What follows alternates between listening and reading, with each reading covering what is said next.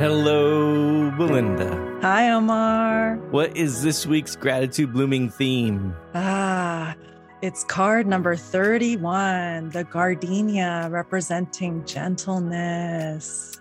Yay for gentleness. It's been a rough ride uh, in so many different ways this uh, past year. And so, uh, before we jump into the beautiful art from the amazing artist Arlene Kim Suda, uh, and the wonderful conversations um, that we're going to have with uh, the amazing Cedd Moses, author, entrepreneur, bartender extraordinaire.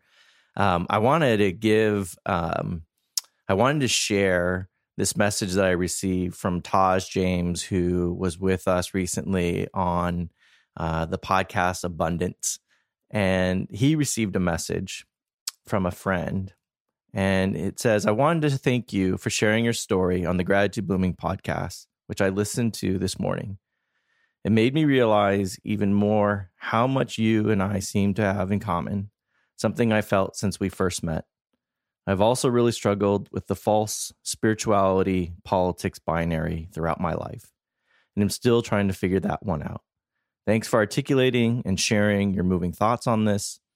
Hope you and your family are well and that we cross paths again one of these days. And, you know, Taj, when he sent me the message, he's all gratitude ripples, ripples of gratitude. And it just, it is, and it is these ripples that really I feel like help us keep keeping on. Um, this work is a labor of love.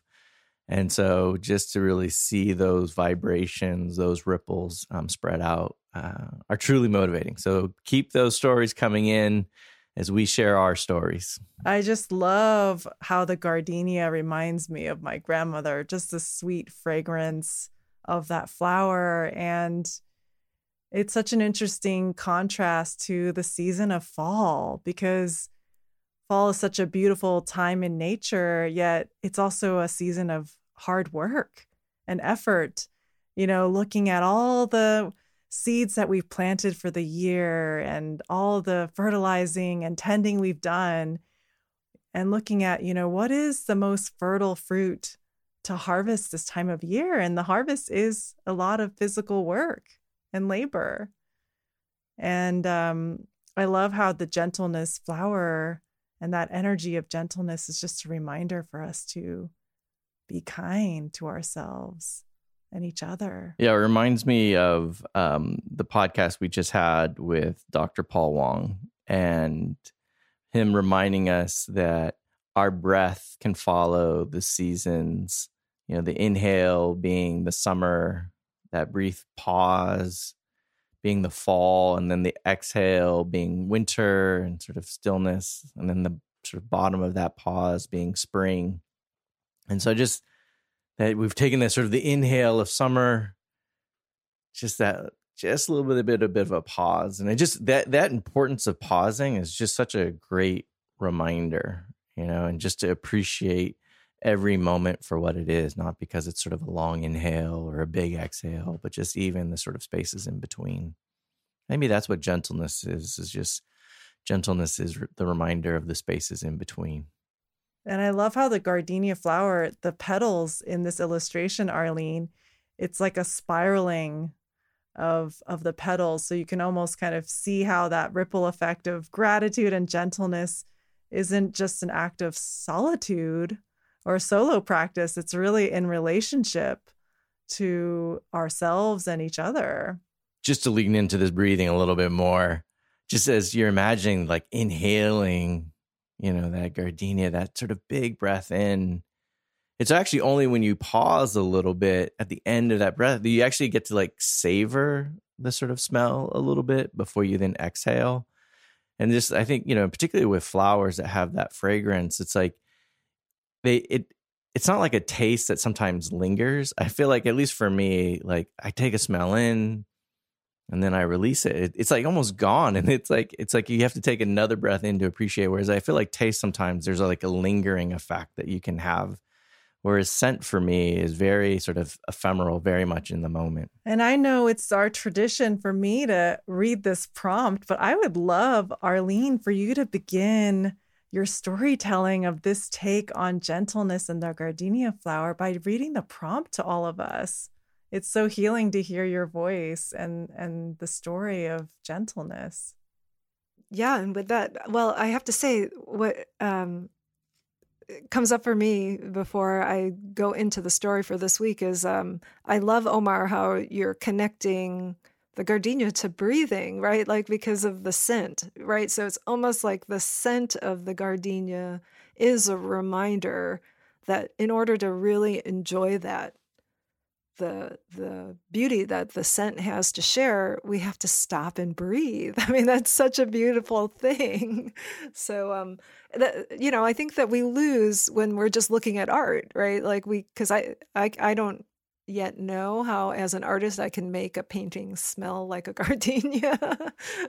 I love that as an art so. challenge though for you Arlene. like uh, make one of your next pieces evoke smell. I know. I will I love that challenge. I think that would be a really wonderful thing to do for, you know, a wonderful challenge for, you know, any artist out there. nice. Okay. Yeah, so the prompt for the gardenia, which is um um, built into the art this week. So maybe um, let me read the prompt and then I'll tell the story of the art. So, uh, the prompt for number 31 in our card deck, the gardenia and the theme of gentleness. The prompt is Being kind to yourself and others can be a way to show gratitude. What would it look like to live with more gentleness? So, this week, we are kicking off a new experiment in the art studio.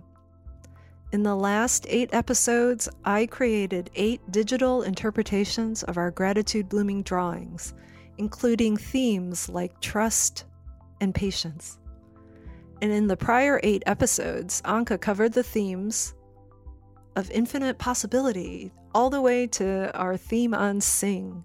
This week, we will be returning to the original drawings and will release new animated digital works with geometric shapes, colors, and words that really highlight the reminder or message we heard from each plant. So this week, we start with the gardenia, which represents the theme of gentleness in the prompt that I just read. And it may seem like a paradox, but I think of the gentleness card as the kindness and power card. I often wonder what gets hindered in our world because of a lack of kindness. We often shut down a person's natural state of magic and power by being insensitive or mean in that fragile moment they attempt to share their most vulnerable voice. I think there's a great wisdom and power in kindness that gets overlooked way too much in our world. When I think about where power in people, individually and collectively, comes from, I really believe the power starts with kindness. Kindness is accessible for each of us, and when given to others, it creates an opening for the potential we have to shine through. Yes, to more shining through. I think that just that piercing kind of the veil I'm I'm reading a book right now called The New Possible: Visions of Our World Beyond Crisis. And it's a series of essays, one of which is from uh, the meditation teacher, leader, Jack Kornfield. And he said that there's evidence now that there's measurable changes to our brain and nervous system that occur 10 times faster when heart practices like compassion and loving kindness are incorporated with mindful attention. And as you know, I've been on this like heartfulness is the new mindfulness like campaign. And so to see the evidence, like you can meditate and just be mindful and you know, the, at the most simplest level, mindfulness is just the practice of noticing change. And for him to then sort of say, like, well, if you integrate compassion or loving kindness, then all of a sudden the benefits are 10 times greater than just being present and noticing that change. And so just I mean, I, I always I go back and forth on sharing the science of this because I feel like sometimes there's just intrinsic value in doing it. But I also, you know, I know that people who are trying to sort of adopt these practices, and sometimes it is helpful to sort of know, like, okay, why should I incorporate gratitude into my practice? And because I feel like gratitude is a heart-based practice, right? And and so when we can integrate gratitude, that loving kindness really is transformative. And then all of a sudden, how you relate to the world is transformative. I appreciate how we're giving gentleness and kindness a new edge. You know, I feel like in at least Western culture, it sometimes doesn't feel safe to show your underbelly, right? To be kind. And I love how we're restoring balance right now with, with relationships and with humanity in a bigger way by just calling out how much we need this to balance the things that feel hard and edgy and rough and tough about about living uh, right now, living through these times. Yeah, I mean, you see this oftentimes where it's like, well, I want hard data, right, and not soft stories or anecdotes. But the, you know, we live in story, and you know, and, and when I went uh, to the Kennedy School, we we would talk about hard power versus soft power. Hard power is like military soft power was like diplomacy and you know that language of like oh this is sort of somehow more powerful than the other and it's just like no i think this is again part of like how we change the vocabulary um and sort of give ourselves different ways to like access just really being present in this moment in all the different ways that are possible. And i'm excited for this these next eight uh, works of art, Arlene, for you to bring in that sensory feeling of each plant and and their virtue, uh, the color, the movement, the shape. It kind of elicits a feeling or even maybe a sensation closer to the sense of smell. uh, maybe that's the closest we can get uh, through the art at this time uh, before they invent another gadget where we can transmit a smell through Zoom or our podcast.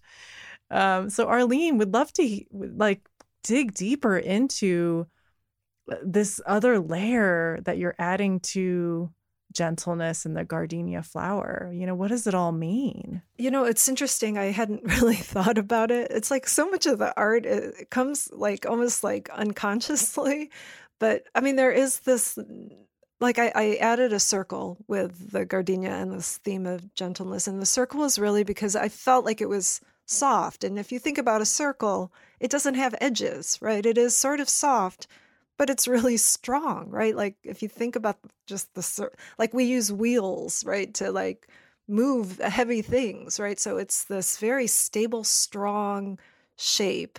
And then when i look at um, the shape i chose like a pink color but I I I remember this actually. Like I remember picking a pink that had a well, it was like a, a light pink that had more like red in it, you know, so it was like a reddish orange pink and and it was um it felt a little more active. You know, like I felt like the the soft color had you know that that edge or this like active um element to it. So it sort of felt and it does feel like what you were saying Omar about this you know you can meditate and become present and you know mindful about something but without that added heartfulness and kindness there you can't bring it into the world you can't act on it in some way whether it's you know inward to yourself and being kind to yourself or you know showing kindness and gentleness in all you know the actions that you have with the world so the other piece that i love and there's two things I want to explore with you on this, Arlene. One is I just want to share my interpretation of your art. And I think part of this vocabulary that we keep talking about building is each of us being able to look at something and see very different things, right? And to sort of be open to that diversity of experiences and sort of not say like, oh, you're the artist and therefore the expert and therefore this is the interpretation, but that we are each being. this is where I feel like your art is not just your art, but like there's a social practice that you've invited us all into. And that social practice is then how do we actually weave our respective narratives and stories, which is really how are we looking at the world, right? And what we see depends on where we stand. And so then by doing that, we're each being given opportunity to see where each other stands, right? And and I love that you're in some ways inviting us to stand in a circle, right? Like in a place that maybe doesn't have such hard edges. And when I look at the art, particularly now that you're playing with this animated GIF idea, um, one is you see the flower, and then all of a sudden the the the round circle comes in. So then it's the flower is actually permeable, right? Because it's not sort of blocked out. You're not sort of only seeing part of the circle. You're seeing the full circle, and you're seeing the full gardenia.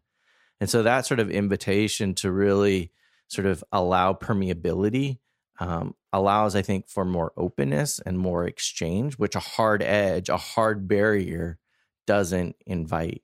The second thing that I love that you've done with the art this week, or just speaks to me, is that you changed, you, you added five little words, which wouldn't seem like a lot, but you say a reminder from the gardenia before you introduce the prompt. And so now all of a sudden, I feel like you've created space for the gardenia to talk to us. Right. And, and so I just, I love these subtle changes that you make, and sometimes not so subtle, right? Like we recently had the animated GIF with the sort of Takashi Murakami sort of inspired, you know, poppy chamomile, um, and the the dancing dots, uh, polka dots, which I love, and and I guess this leads to the second part, which I'd love for you to share a little bit about the meta experience um, that we've been going through in this second season, right? Where first season was all based on the art, the original art from your 100 Days of, uh, of Blooming Love. Um, but this second season, you know, we're now entering the third sort of uh, part um, and so maybe just to sketch for folks, like what have been the three parts of the art that we've experimented with so far in the season? Yeah, well, I I know that we've talked about uh, the this whole season being a little bit of an experiment in the art studio, right? So, I mean, I, f- I feel like the first eight were really Anka, you know, like, you know, another artist, you know, reinterpreting these original drawings, right? And she just did such a beautiful job. Like we're, I'm, I'm really excited that we just sent some of her art out for um, to print. So maybe there'll be some prints available in our store um, for those that uh, liked liked uh, Anka's art. And then um, the next eight were, I I was able to go back to eight themes that you know were really pencil drawings, and um, I imagine them I was imagining them as watercolors. You know, I was trying to imagine what it would be like to be a, a, botanical artist. And then because it was in digital format, I could add like kind of uh, a lot of bright colors and things. So, um, and then now, you know, this third stage, I think, is really for the next eight are going to be, you know, we're going to test out this idea of just going back to what was the message that came from the plant and um, kind of go back to back to the original drawing and see if we could you know elicit that out or at least help communicate that um, in a in a in a power, more uh, uh, powerful way. What I'm really feeling from the evolution of the art and you know our collective journey from season one to season two is just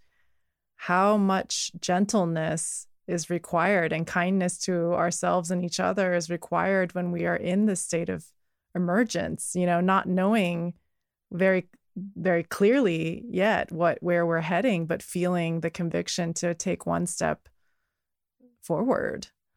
And it's exciting to showcase our guest Cedd Moses who is going to give us so many beautiful examples of how he took the step to really listen to his heart to make a big change professionally, uh, which led to the start of a company that now employs 400 people and counting uh, to really live with their hearts and to share their hearts.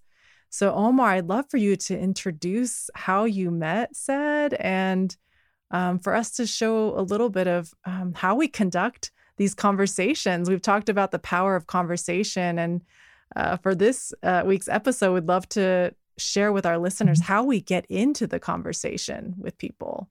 Cedd Moses and I worked together on the Los Angeles River. He was a board member, uh, and we really had an opportunity to collaborate. And I remember one time we were having some conflict uh, with another nonprofit, and he was like, Hey, let's go have lunch together, all of us. He's like, I really believe in the power of hospitality to invite conversation, even sort of in the midst of tension. And so, you know, I just appreciated his instinct to like, how do we make things relational, right? Like it's super easy to create conflict, right? Those hard edges that we talked about. And it's funny because he was formerly in finance. He was a quant that was very early on, had super fancy clients transacting probably hundreds of millions of dollars. Um, but he he felt it was soulless. And so he had a, a restaurant and bar um, that was sort of his passion project, labor of love, and he decided to just really dedicate himself to that. And that was 20 plus years ago. He now has over 25 plus bars and restaurants, and he just released a book called "Pouring with Heart: The Essential Magic Behind the Bartenders We Love." And what I really appreciate is he has this opening quote in the book. In the past, jobs were about muscles now they're about brains, but in the future, they'll be about the heart. By Dame Shafik, uh, a professor at the London School of Economics. And so, you know, we're going through this cultural shift, right? From having to sort of focus on labor with our hands to then sort of the tech age and sort of the mind. But really, we're really trying to figure out how do we share this planet with each other which is about the heart, right? And not only are we trying to share the planet with each other, we're trying to figure out how do we share the planet with the planet, right? And how do we sort of be in relationship to the planet? Like there are finite resources, and how do we sort of be in relationship in a different way? And so, you know, he's trying to do that uh, in one particular place, uh, and and it's been beautiful to sort of see him just build this business and community and team uh, through pouring with heart. Yeah, it was such a joy to connect in the conversation with him just by even putting our hand to our hearts and really looking at this gardenia together. And for him to share his personal story, starting from that place of real connection with nature. And uh, we're going to hear a clip of him sharing a bit more about that journey that he's been on uh, to really create that culture of love in the hospitality industry. I love how these cards tie to nature for me because um, I, I, I bought a, a, deck of these cards too. I love them, and I love how they tie to nature and the gentle. And to me, gentleness just reminds me of nature and and uh, innate beauty and and and letting go and, and being attuned to nature and attuned to each other.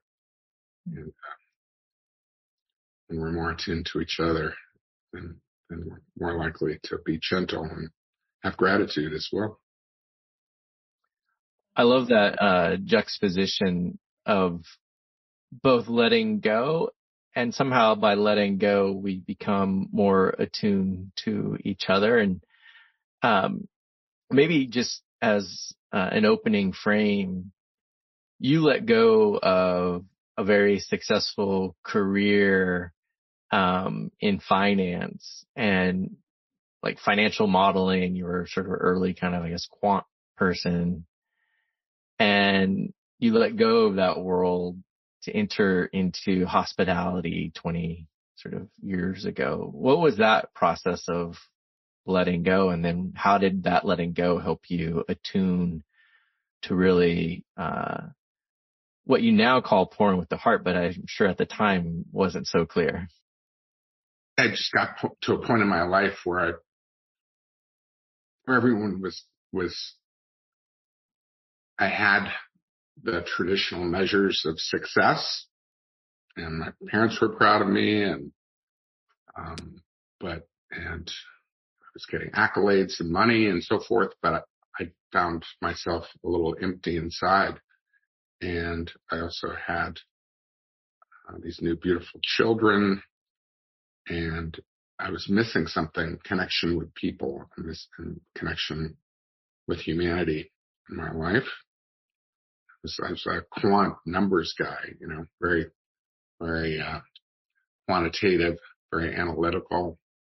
And I feel like that kind of disconnected me from humanity and from people.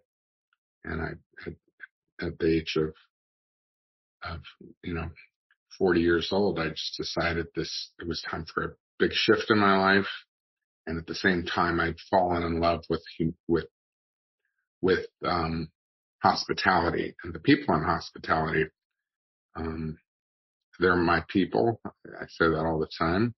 They're the people I can really relate to that are, that they've made a profession of serving others and, and, and being, having the humility and the graciousness to to put themselves as secondary and look out for the person directly in front of them. And that's really how we define pouring with heart is that ability to to be completely of service to the person directly in front of you. Put yourself, put your baggage aside, uh, um, and let go of that so that you can be completely present and completely of service to the person right in front of you. And, and that's a beautiful thing. And there, I feel like there's just so much currently. There's everyone, not everyone. You two are clearly not, but a lot of people are unfortunately so, so self-absorbed and, and so self-obsessed and, and, uh, and, uh, as a society, we have so much divisiveness currently. Um, and we're missing that ability to let go and have each other's backs and be of service to each other.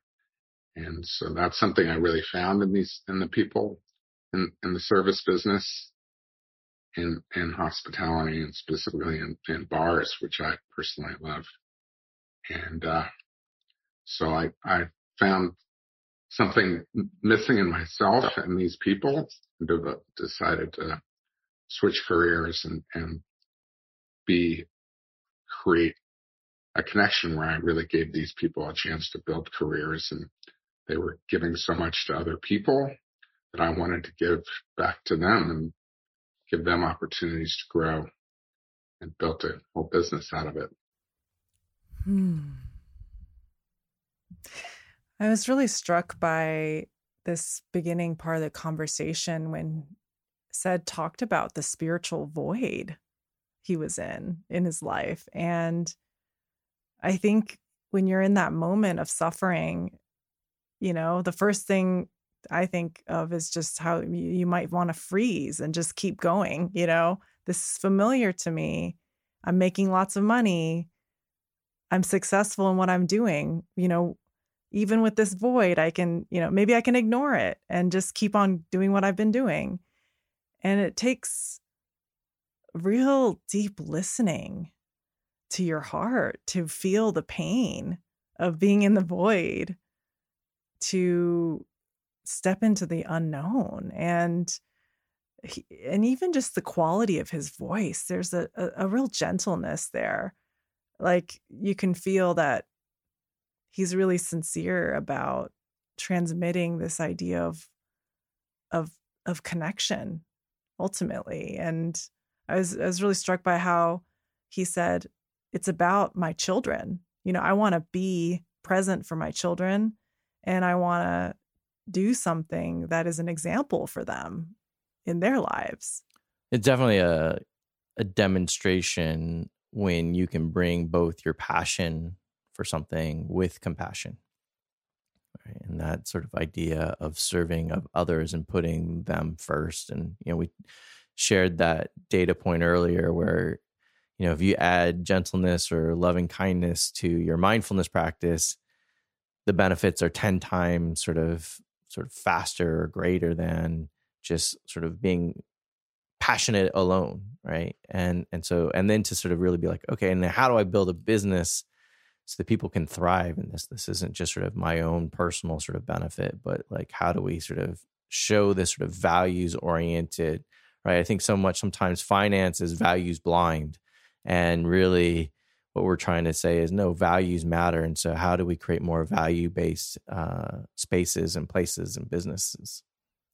And he really shifted my thinking on bars and i remember a part of the conversation we talked about how at some point in history and i think he mentions this in his book bars were the center of community just as much as churches were maybe even more important and I think back to the times when I moved to a new place or was visiting a new place, I would oftentimes find the cafe or the bar where I could, you know, have a connection with someone. And in these times where we're lonelier than ever in this modern world, it feels like a a beautiful opportunity to to create healing, to create a sense of mm-hmm. belonging in a bar. You know, we sometimes kind of go on the darker side of, you know, bars and and what happens there. And I was it really shifted my mindset around, wow, there could be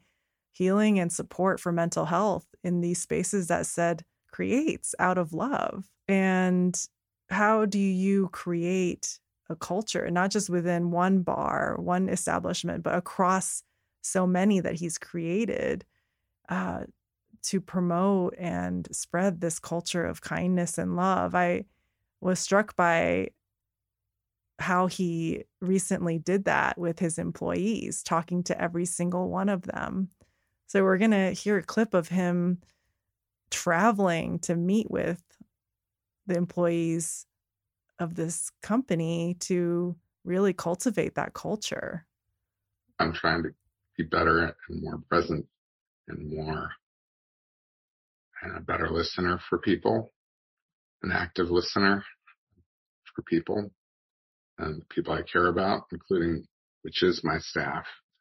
Um, I went through this last year and met with every person on my, on my staff. Um, it's, it's a year and a half. So it's over 400 people to listen to them and be there and be present to them. Um, I can't ask them to do it for my guests if I can't do it for for them personally. Um, and some of them found that really profound. They never had a boss and somebody that just sat down and was there and listening to them and, and an active listener for them. Um, so it, they were kind of surprised, but it was uh, a cool experience and, and gave me a lot of insight into our people but we really hire based on people that are kind and generous and and uh, that are the, are there for other people.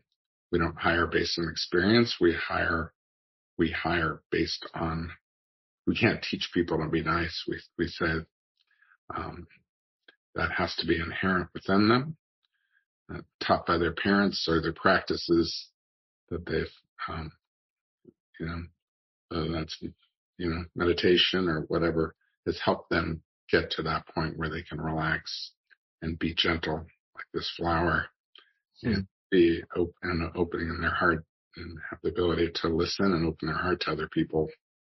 Um, we say we can teach anybody to bartend, but, but we can't teach people to, to do that.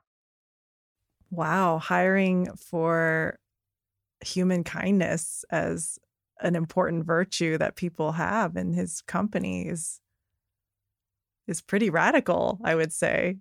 When this, uh, you know, in some ways ties to what I was talking about earlier, where there's like hard data versus soft data, or hard skills versus soft skills, and you know, I, I like how he's flipping it, which is, look, I can teach you the technical skills of being a bartender. I can't teach you the human skills of being kind.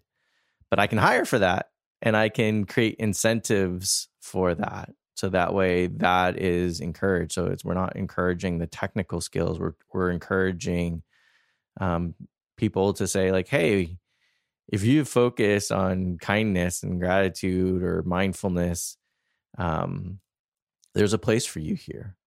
And and Simon Sinek, you know, he talks about this. He says there's not technical skills and soft skills. There's maybe technical skills and then there are human skills, right? Like this is just that very fundamental reminder that it's about how do we be human, right? In a loving, gentle way. Um, and so much of our current society is sort of focused on the technical skills and you know in some ways we haven't sort of evolved very much from the sort of industrial area of like hey we're just widgets you know and, and so you know if we're moving from just that labor hands to brains to hearts you know this is that transition. And really for leaders this is our moment right to embody the culture that we want to create and I was so struck last week, Omar, you sharing how you want to step into this new paradigm of leadership. You know, the really truly embracing the love of people and humanity equally. And for Cedd to do this tour of listening to all his employees, it's one thing to spend the time, but it's another thing to be that present for someone and to really hear them. And it takes me back to when we were together for the fall equinox, how we were practicing this uh, deep listening, you know, not just to the words or the sounds, but also to the silence in between. And that level of presence, it takes a big heart to be able to listen in that way. Well, and that was really the act of listening, right? And and Arlene has shared this as her practice was that spending 100 days focusing on one plant each day allowed her to begin to just listen to what the plant had to say. And and and now she's made that even more literal with this new art which is you know let's listen to what the gardenia has to say. And one of the ways is how you know as leaders in this new paradigm, it almost requires us to look at our roles in different ways. You know, Omar, you left the retreat for fall equinox really redefining your role in the world, you know, for how you want to show up. And I thought it was really provocative how Cedd talks about his role as the chief vis- visionary officer. You know, I've always had kind of a difficult relationship with this idea of a CEO, you know, like what does that even mean? You know, a chief executive officer, like what does one do in that role and what what in what ways does someone who holds the heart of an organization, where is there room for them?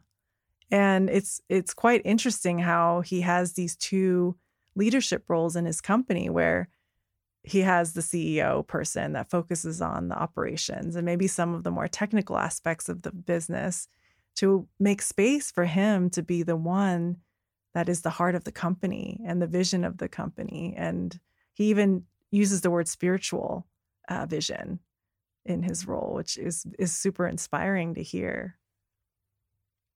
So we're going to hear a clip of him just talking about how he even established the company in this way and his role to really hold space. I have a very brilliant business um, partner that's a young person that started as a barback with me, with us 14 years ago.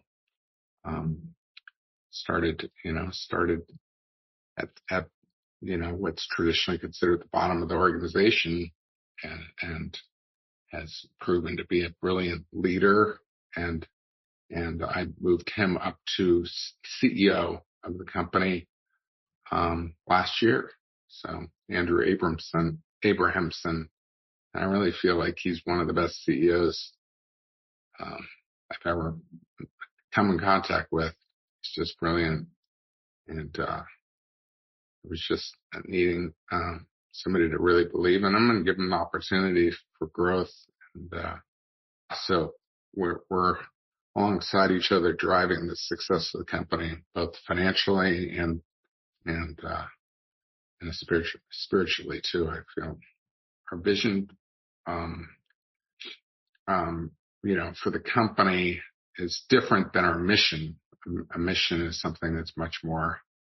He's he's busy driving the mission of the company, which is to build um, 2030 careers by 2030 for our people, um, which it's different from most companies. Most companies have more financial goals. We, believe in building careers is ultimately what we're about doing for each other.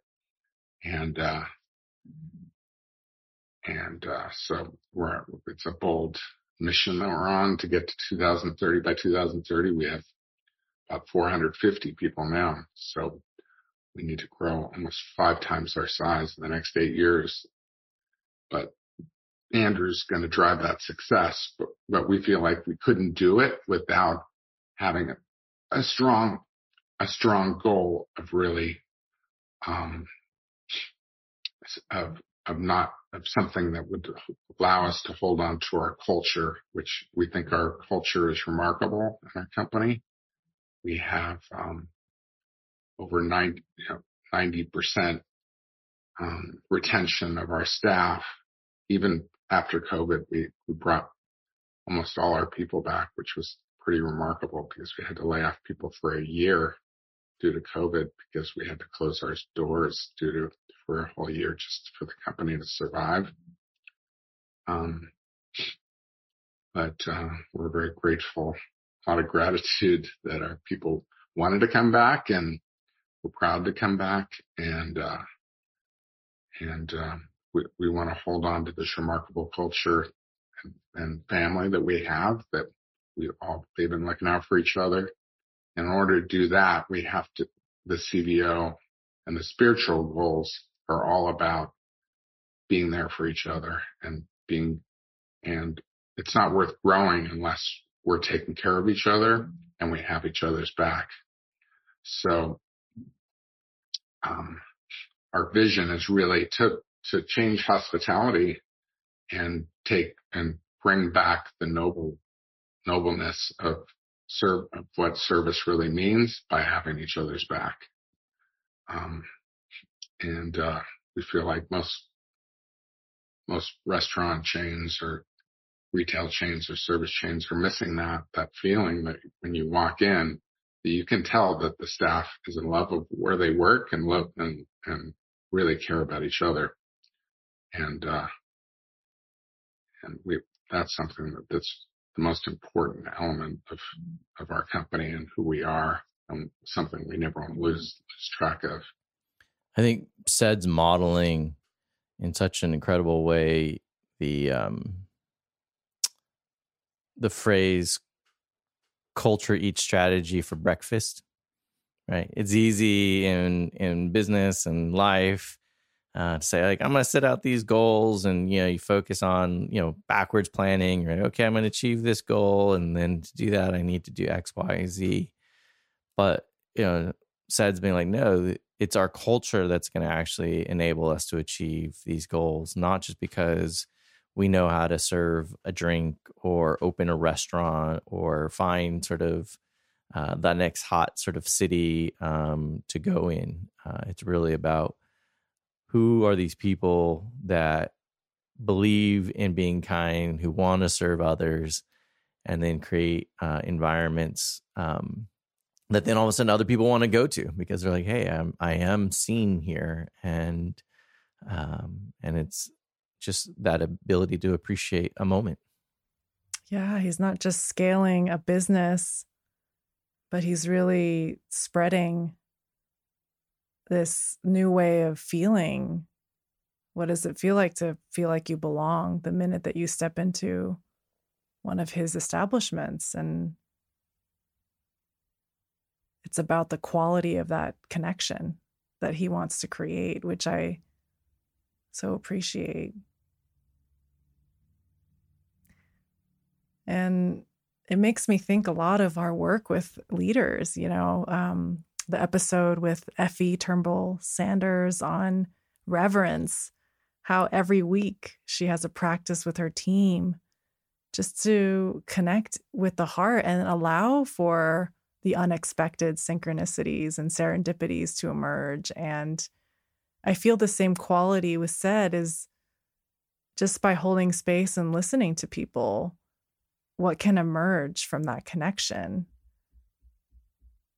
And ultimately, your presence is the greatest gift you can give to someone in terms of kindness. You know, it doesn't, it's free. You don't have to give a gift that you pay for, or um, it, it can be that simple. That's what I'm really struck with is the simplicity of that kindness that he shares.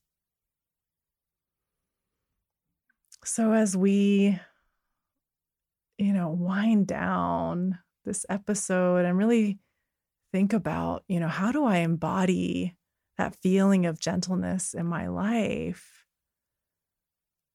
I just invite you to hold that reminder from Arlene's art. What would it look like or feel like to be gentle to yourself and to your relationships this week? Eh, just really sit with that feeling. What is that feeling to be gentle to yourself? Maybe you can even put your hand to your heart as you feel that softness of gentleness with your hand lightly touching your heart. What does gentleness feel like? For me this week, it feels like going slower to counteract the faster pace that I feel around me right now for this fall season. It's taking time to be outside with myself, just really enjoying the shifts in nature during this time. What about for you? What does that feel like to be more gentle to yourself this week? How would you need to spend your time and energy and attention? Maybe take some time to write that down or Put it on a sticky note to remind yourself so you can see it this week.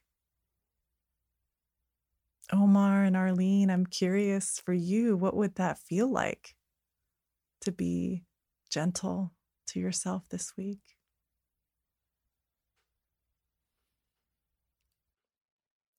I think for me, it's where can I be a wheel and not a block?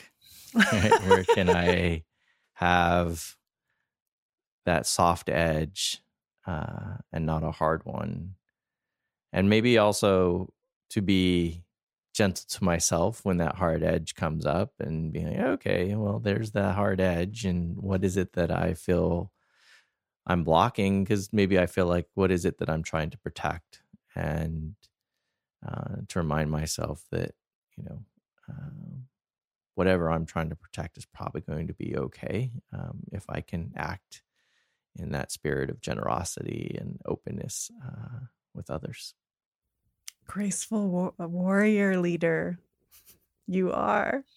And for me, I'll keep it simple. I'm just going to breathe in like I'm breathing the scent of the gardenia. I think that's so beautiful. Thank you all so much for being with us on this journey. And for those of you that could use more visual reminders, we invite you to collect our new note cards, uh, starting with the Garden of Fearlessness. We've got 10 themes to really embody and practice fearlessness in our lives, for our relationships, and at work. Cheers is even more perfect for an episode about hospitality.